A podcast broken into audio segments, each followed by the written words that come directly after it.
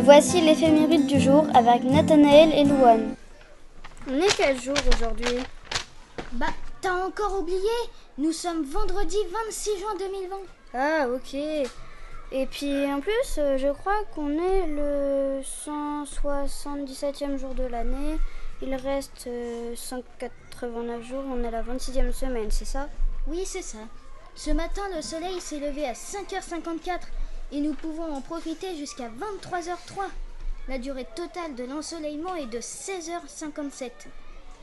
C'est le temps de profiter de la piscine. Ouais, la piscine Et euh, tu sais quel est le proverbe d'aujourd'hui? Non Qui en juin se porte bien, au temps chaud ne craindra rien. Nous fêtons les Anthelmes. Tu en connais toi des Anthelmes Non, et toi? Moi non plus.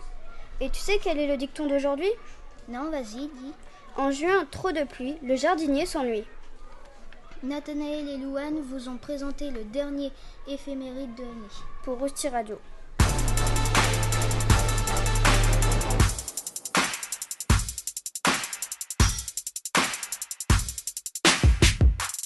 Rousti Radio, le son qu'il te faut.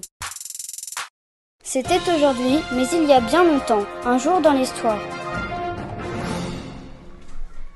26 juin 1945. Fondation de l'ONU.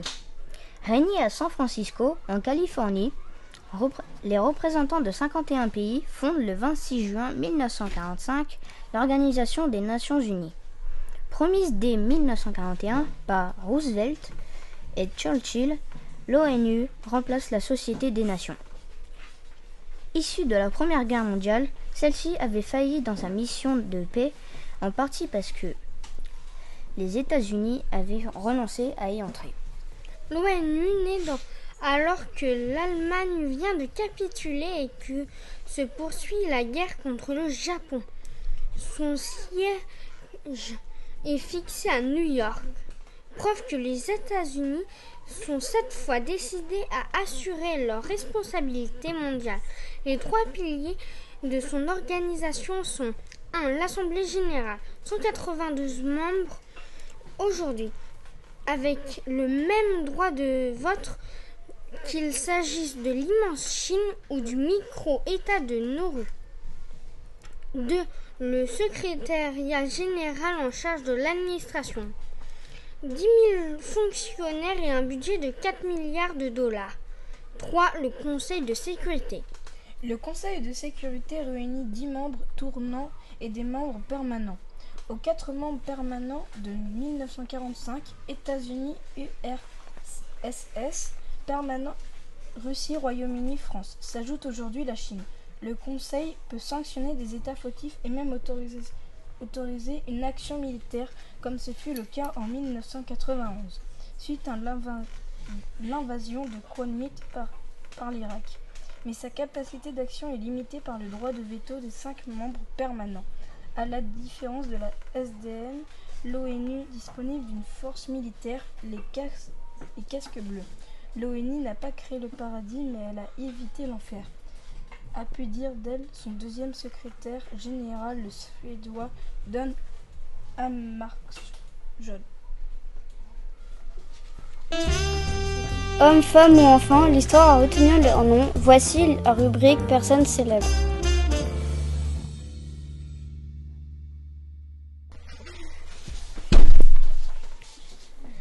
Ben alors, tu deviens aveugle Bah non, pourquoi? Je peux même te dire où tu te trouves. Tu es à ma droite. Euh, non, à ta gauche. Et à ta droite, ça s'appelle un lampadaire dont tu viens de te foncer, de foncer dedans. Même pas vrai. Mais bon, t'auras toujours bientôt besoin de l'alphabet braille. Non mais, c'est pas vrai. Et puis, qu'est-ce qu'il a inventé? C'est Louis Braille. Lou- Louis Braille, né le 4 janvier 1809 à Coupvray en Seine-et-Marne, est mort le 6, jui- 6 janvier 1852 à l'âge de 43 ans à Paris. C'est l'inventeur français du braille, un système d'écriture tactile à points saillants à l'usage des personnes aveugles ou fortement malvoyantes. Il est enterré au Panthéon de Paris. Louis Braille est organiste, enseignant et inventeur. Le père de Louis Braille exerce le métier de bourrelier du, village. fabricant de harnais, des sacs et des courroies de cuir. Déjà, tout petit, Louis Braille manifeste un vif intérêt pour le maniement des outils. Dès qu'il sait marcher, il se glisse en toute occasion dans l'occasion de son père pour y jouer. À l'âge de trois ans, alors qu'il fait des trous dans un morceau de cuir avec une haleine, celle-ci lui échappe et atteint son œil droit. Il n'y a pas grand-chose à faire, excepté lui bander l'œil atteint, mais Louis ne peut s'empêcher de gratter sa blessure qui s'infecte. L'infection s'éteint dans l'œil gauche qui provoque la cécité. C'est en 1821 que Louis Braille assiste à la présentation faite par Charles Barbier de la Serre à l'Institution royale des jeunes aveugles de son système de sonographie. Immédiatement, il veut y apporter quelques améliorations. Cependant, une grande différence d'âge sépare les deux inventeurs et malgré son succès à l'Institut, personne ne fait attention à Louis. Mais Charles Barbier n'accepte pas que l'on touche au principe de son invention. Représenter des sons comme la sténographie et non l'alphabet. Le dialogue n'a pas été très facile entre Louis et, et Charles. Chevronné et sûr de lui, il est il est probable aussi que Barbier, n'étant pas aveugle, ne ressentait pas la lecture avec les doigts. Cela n'a pas empêché Braille de poursuivre la mise au point de son propre système, auquel il travaillait avec acharnement, surtout le soir et la nuit. Après quelque temps, son travail est presque au point vers 1825. En 1829, apparaît imprimé en relief linéaire l'écriture officielle de points saillants pour écrire les paroles, la musique et le plein chant, au moyen de points à l'usage des aveugles et disposés pour eux par Louis Braille. Dans son exposé, Braille décrit la planchette et le stylet, mais ne dit pas comment réaliser les traits lisses. On ne connaît pas les règles que Braille s'est fixées pour établir la première série de signes, dont les autres découlent. Ce que l'on sait, c'est que Braille a été très attentif à écarter les signes qui auraient pu prêter à confusion car trop proches les unes des autres. Malgré ses défauts de, jeunesse, ce système est d'ores et déjà supérieur à celui de Barbier. Le plus, grand avantage, le plus grand avantage du système de Braille est que c'est un alphabet calqué sur celui des voyants. Ah bah oui, maintenant je me souviens qui est-ce qui a inventé l'alphabet Braille. Mais je veux pas devenir Louis Braille quand même. Mais alors on va aller faire un petit tour chez l'ophtalmo Ouais, une chance que c'est juste à côté. C'était Anaé et Eva pour Rousti Radio.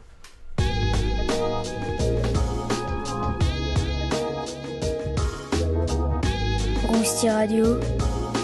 Moi, je suis accro.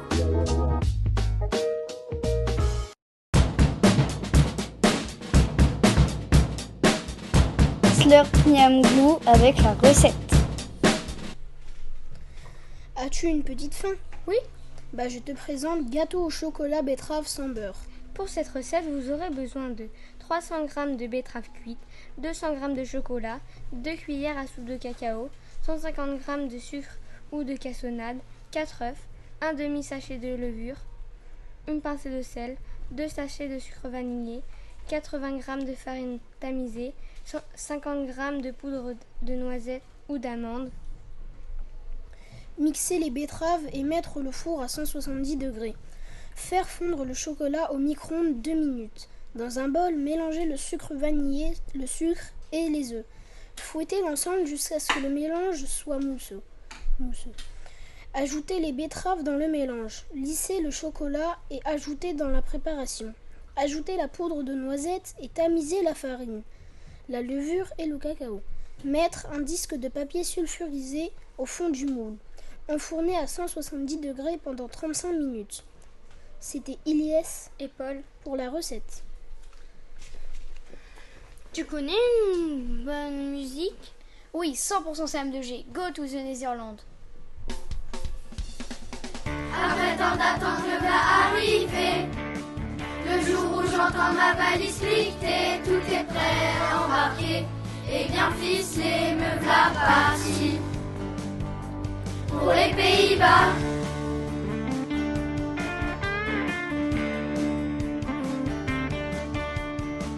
Tout de suite on voit du paysage. Siège en cuir noir, toilette incluse, on ne va pas avoir le temps passé dans ce car, dans ce carrosse. Aux de Rolls.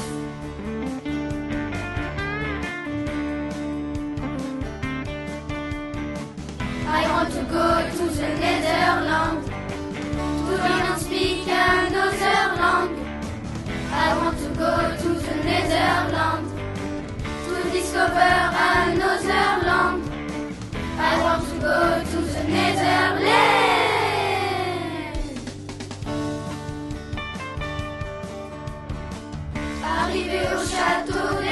d'Elschkerch. Château mystérieux et confortable, c'est le début d'un planning super chargé où chaque minute est comptée.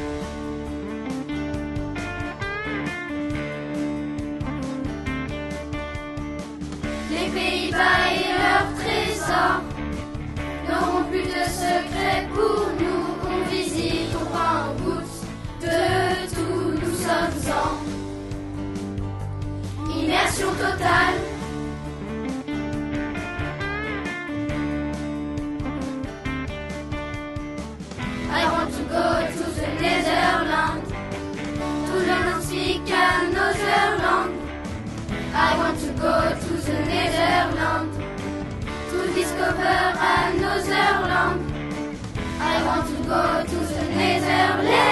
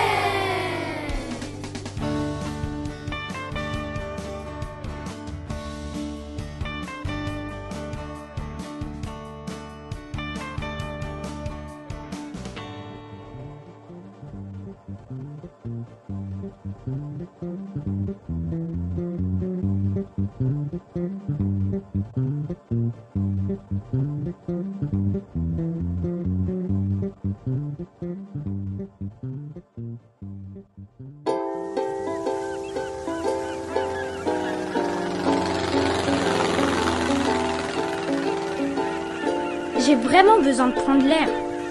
Alors, voici une destination de rêve. Et ça te dit d'aller en vacances? Oui. Allez, c'est parti pour Bora Bora. Bora Bora, en tahitien, Pora Pora, signifie premier-né et une des îles sous le vent de l'archipel de la Société en Polynésie française. Elle est située à 255 km à l'ouest-nord-ouest de la capitale Papeete. Sorti des eaux il y a 13 millions d'années, le volcan s'est peu à peu enfoncé pour être aujourd'hui bordé par un, par un superbe lagon et une barrière de corail. Les monts Ortenu, 727 mètres, Païha, 661 mètres et Hull 619 mètres. Sup Depuis. Bora Bora se situe à 20,4 km à l'ouest-nord-ouest de Taha et à 51 km à l'est de Mopiti. Cette île de l'archipel de la société a des dimensions assez réduites. L'île principale ne mesure que 8 km du nord au sud et 5 km d'est en ouest. La superficie totale de Bora Bora, îlot compris étant inférieur à 40 km, le chef-lieu de l'île est Veitap. Bora Bora est formé d'un volcan éteint entouré par un lagon et une frange de récifs particulièrement exondé, ce qui fait de l'île un atoll surlevé. Un colis de carreilles protège Bora Bora comme une des. Bora Bora jouit d'un climat chaud tout au long de l'année avec des températures moyennes se situant entre 22 degrés et 30 degrés. La saison de pluie est située entre novembre et avril et une atmosphère lourde et, et quelques orages parfois violents qui donnent des fortes pluies. Taux d'humidité est souvent compris entre 75 degrés et 90 degrés et éteint parfois 100 degrés et 100%. La saison sèche se situe entre avril et octobre avec un temps chaud et assez sec, mais les alizés soufflent parfois fort. Bora Bora compte 42 jours d'orage par an, plus de 4 mois de pluie par an et 56 jours de vent sec. L'île portait autrefois le nom de Vavou. Elle fut découverte par le navigateur Jacob Rogeven en, 1700, en 1722. Cook y débarque en 1769 et la nomma Bora Bora. L'histoire de Bora Bora est marquée par les guerres entre les différents clans de l'île ou contre les îles voisines. C'est en 1888 que Bora Bora et toutes les îles sous le vent furent annexées par la France.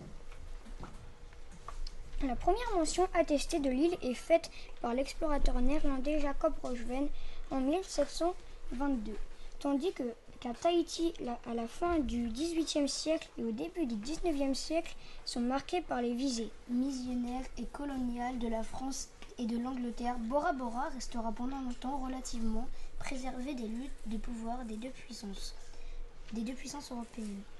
Les influences se font cependant sentir, notamment au travers de l'évangélisation de l'île.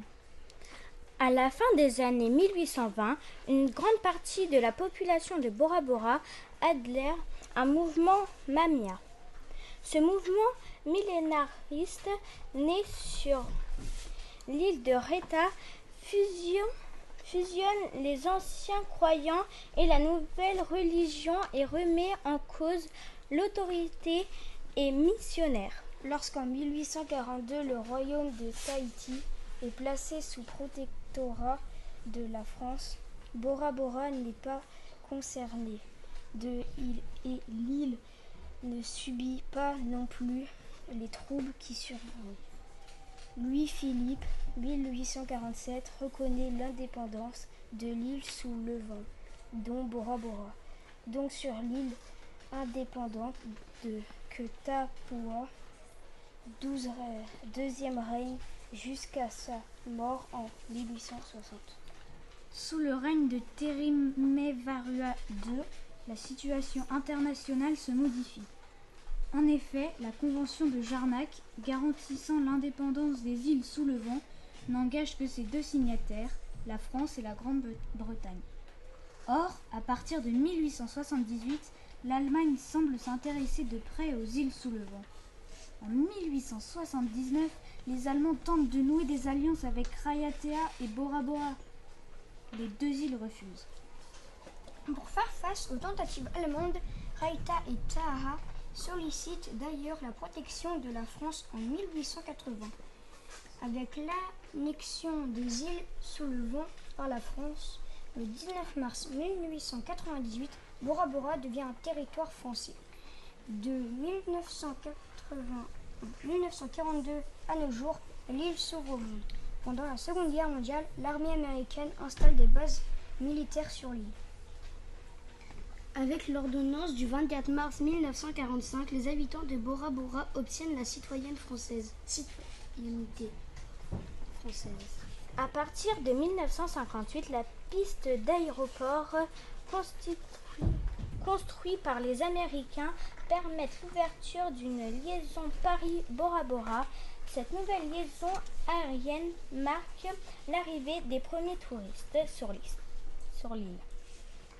Mais c'est l'ouverture en 1961 de l'aéroport international Tahiti-Fa sur l'île de Tahiti qui va vraiment permettre l'essor du tourisme à Bora Bora. Les premiers hôtels ouvrent la même année dans le sud de l'île. Le 17 mai 1972, Bora Bora accède au, au statut de commune. Cette nouvelle existence juridique et administrative est une étape essentielle pour le développement de l'île. Depuis l'ouverture du, premier hôtel en 1961, l'île n'a cessé de se développer avec la construction d'hôtels et leurs fameux bungalows sur pilote. Malgré ce développement, l'île a su garder son atmosphère agréable et continue à faire rêver les voyageurs venus du monde entier. C'était Cyril, Anaïs, Enzo, Liam, Noam, Karian. Pour Rossi Radio. Rossi Radio.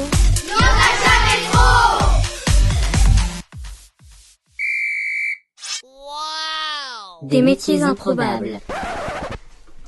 Aujourd'hui, deuxième métier improbable, testeur de toboggans aquatiques. Il y a plusieurs exigences pour faire ce métier. Aimer les sensations fortes, fortes être à l'aise en maillot de bain, aimer voyager et être heureux d'aller au travail. Vous travaillez pendant 6 mois pour 27, euros, pour 27 000 euros de salaire. Aucune étude est nécessaire pour ce travail. Encore un métier qui n'existe pas Et si, ça existe. Malheureusement, il n'y a qu'une personne dans le monde qui fait ça, et c'est Seb Smith. Il a testé 20 Splash World et poste des commentaires sur les réseaux sociaux. Alors si vous avez gardé votre, votre esprit enfantin, ce métier est fait pour vous. Trop bien Et où est-ce que je peux signer? C'était Lucie et Lucie pour Rousti Radio.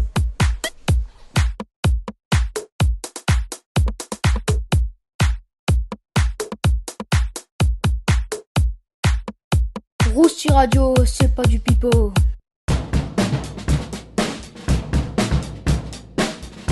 Slurp Niamglou avec la recette. Homme, femme ou enfant, l'histoire a retenu leur nom. Voici la rubrique Personne célèbre. Tu cuisines bien, toi? Pas trop, pourquoi? Moi, j'en connais un qui cuisinait très bien. Aujourd'hui, je vais te parler de Paul Bocuse, né le 11 février 1926 et mort le 20 janvier 2018 dans son auberge du pont de Collonges. À Collonges au Mont d'Or, près de Lyon, est un chef cuisinier français. Trois étoiles au guide Michelin pendant 53 ans. De 1965 à sa mort en 2018, il est considéré comme un des plus grands chefs cuisiniers du XXe siècle. Formé par sa mère Brasier à la, cuisine lyonnaise depuis par, puis par Fernand, point, point qu'il considérait comme son mentor. C'est lui qui fait sortir les, les chefs de leur cuisine et contribue à leur médiatisation. Vêtu d'une veste blanche bordée, brodée à son nom et ornée d'un col tricolore marquant son titre de meilleur ouvrier de France, obtenu en 1961. Il se fait pendant des décennies un devoir d'accueillir chaque convive dans son restaurant de Collonges. À la fois précurseur de la nouvelle cuisine et maître de la cuisine traditionnelle, il incarne une cuisine simple et authentique, fidèle au terroir et, exécutée avec l'amour du geste. Il est l'auteur de plusieurs recettes célèbres, parmi lesquelles la soupe aux truffes noires VGE, créé par le président de la République Valéry Giscard d'Estaing à l'occasion de sa remise de la Légion d'honneur en 1975. C'était Loane Simon qui vous ont présenté Paul Bocuse.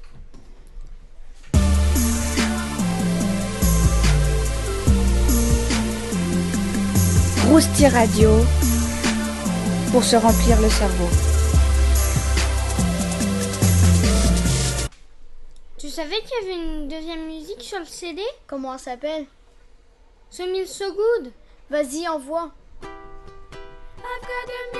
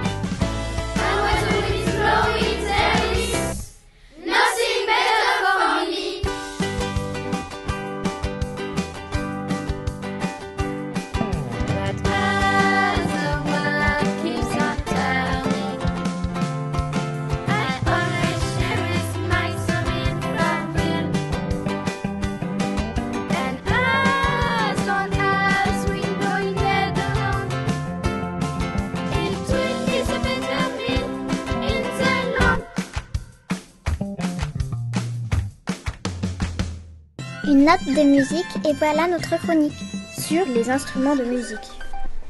Je me suis inscrit à un cours d'accordéon. Tu ne pourrais pas m'en dire plus? Si, l'accordéon est un instrument de musique à vent. Il possède un soufflet permettant de produire un son. Lorsque l'air passe dans un clapet ouvert par la pression du doigt sur le bouton ou une touche. On l'appelle aussi le piano du pauvre ou le piano à bretelles. Un accordéon diatonique pèse entre 3 à 6 kg. Un chromatique pèse entre 6 à 10 kg.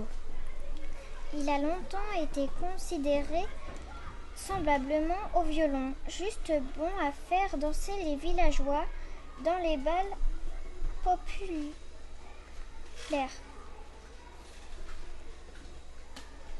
Ce n'est qu'en 1833, quatre ans après sa création en 1829 par Cyril Desmains,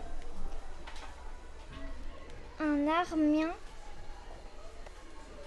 de Vienne, que l'accordéon prend un peu de noblesse en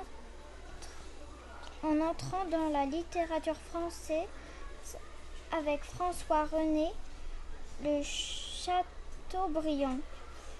Le roi Louis-Philippe était un accordéoniste amateur, comme dans les vallées Giscard d'Estaing, président de la République française. Il existe deux euh, types d'accordéon.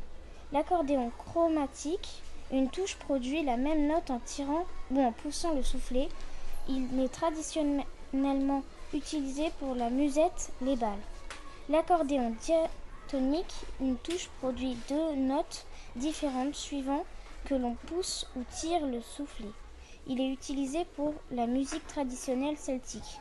Maintenant, on utilise l'accordéon dans d'autres styles. On peut par exemple jouer de des accords de rock. Merci, maintenant j'ai le cerveau rempli, je file à mon cours de musique. C'était Capucine Et Amy, pour Rousti Radio.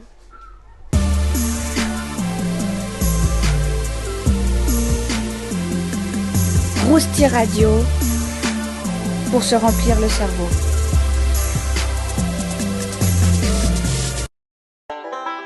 Un peu de nom, un peu de chiffres avec le nombre du jour. Le nombre du jour est de 193. 193 13 États siégeant à l'Organisation des Nations Unies. En voici la liste. Mais non, je rigole.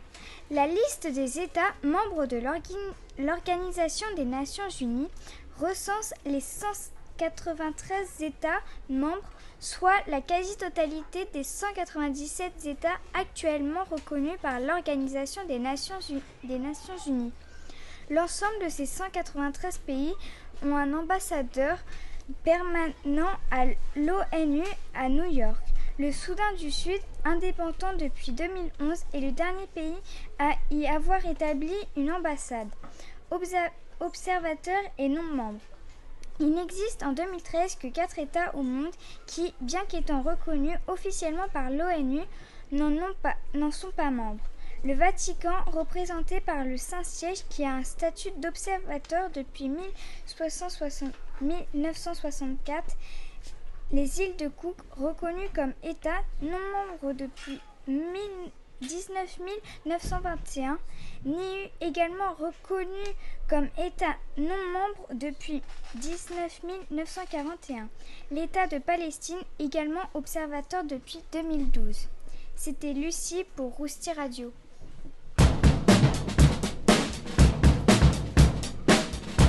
Slurp Miam Glou avec la recette. Ah, j'ai la dalle Tu connaîtrais pas une recette? Si, les, 40, les 40 bars. Pour commencer, prenez des petits moules en silicone. 6 carambars, 27 chamallows, 80 g de beurre et 100 g de riz soufflé. Faire fondre le beurre. Carambar et chamallow au bain-marie. Une fois fondu, retirer du feu. Mélanger le riz soufflé à la préparation. Mettre dans des petits moules en silicone, déposer plusieurs heures au frigo et il ne vous reste plus qu'à déguster. C'était Baptiste Wendy, Alicia pour Rousti Radio.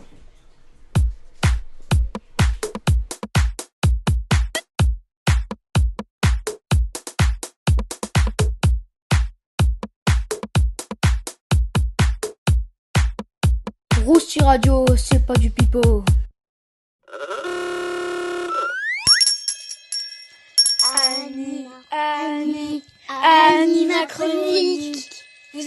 Animés Oui Alors écoutez Anima Chronique.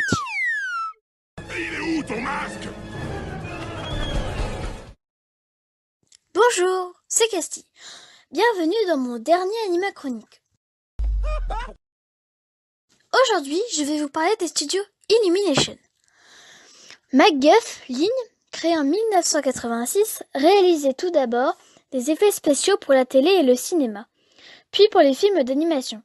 Azur et Asmar en 2006 et Chasseur de dragons en 2008. En 2007, avec Illumination et Chris Melandrick, c'est le film Moi moche et méchant, gros gros succès. Donc en 2011, c'est la création d'une nouvelle filiale Univer- Universal Pictures qui s'appelle Illumination MacGuff. Quand on pense au studio Illumination, qui, il nous vient directement l'image des mignons et leur célèbre phrase banana. Ba ba ba ba banana. Ba ba ba ba banana. Oh, ba ba ba ba banana.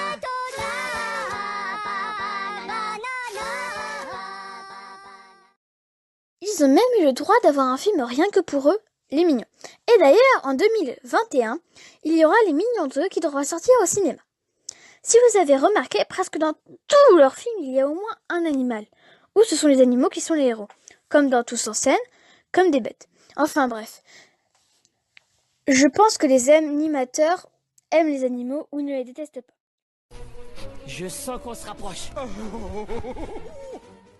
Maintenant, la liste de leurs films. 2010, Moi moche et méchant. 2011, Hop. 2012, Le Lorax. 2013, Moi moche et méchant 2. 2015, Les Mignons. 2016, Comme des bêtes. 2016, Tous en scène. 2017, Moi moche et méchant 3. 2018, Le Grinch.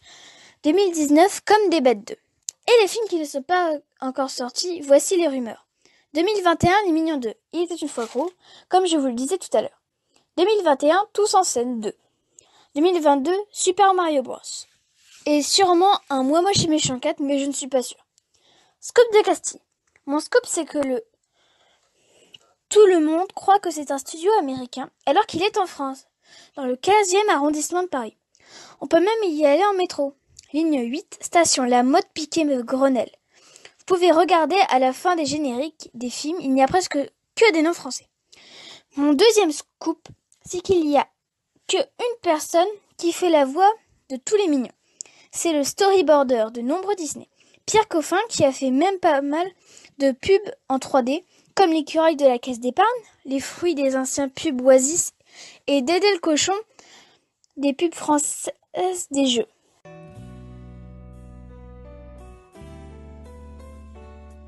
Ah, la pota. Talaki, Mato, Lina. Euh, la manie, Poti, la nota. Ouvre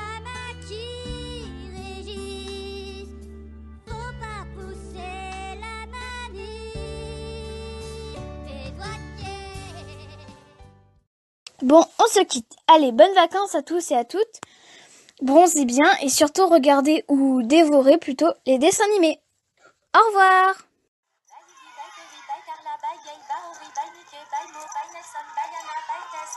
Oh, et puis, me revoilà. Un blind test pour la fin. Il y a le zootrope et le... Le tomatrope. Comment s'appelle le festival pour l'animation? Il s'appelle Dancy. Quelle est la pâte utilisée pour le stop motion d'Artman La plasticine. Comment s'appelle la poule qui tricote tout le temps dans Chicken Run? Babette.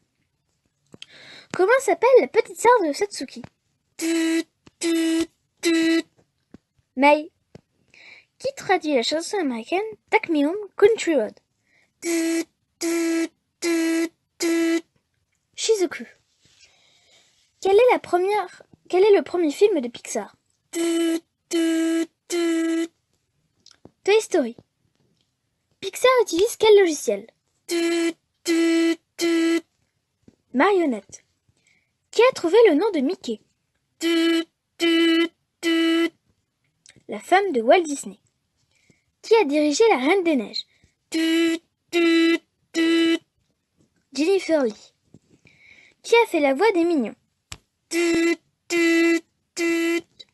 Pierre Coffin. Et qui sont les et où sont les studios d'Illumination MacGuff?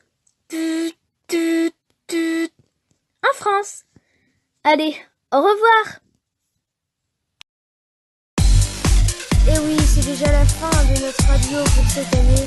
Retrouvez-nous l'année prochaine pour de nouvelles chroniques, nouveaux journalistes. À bientôt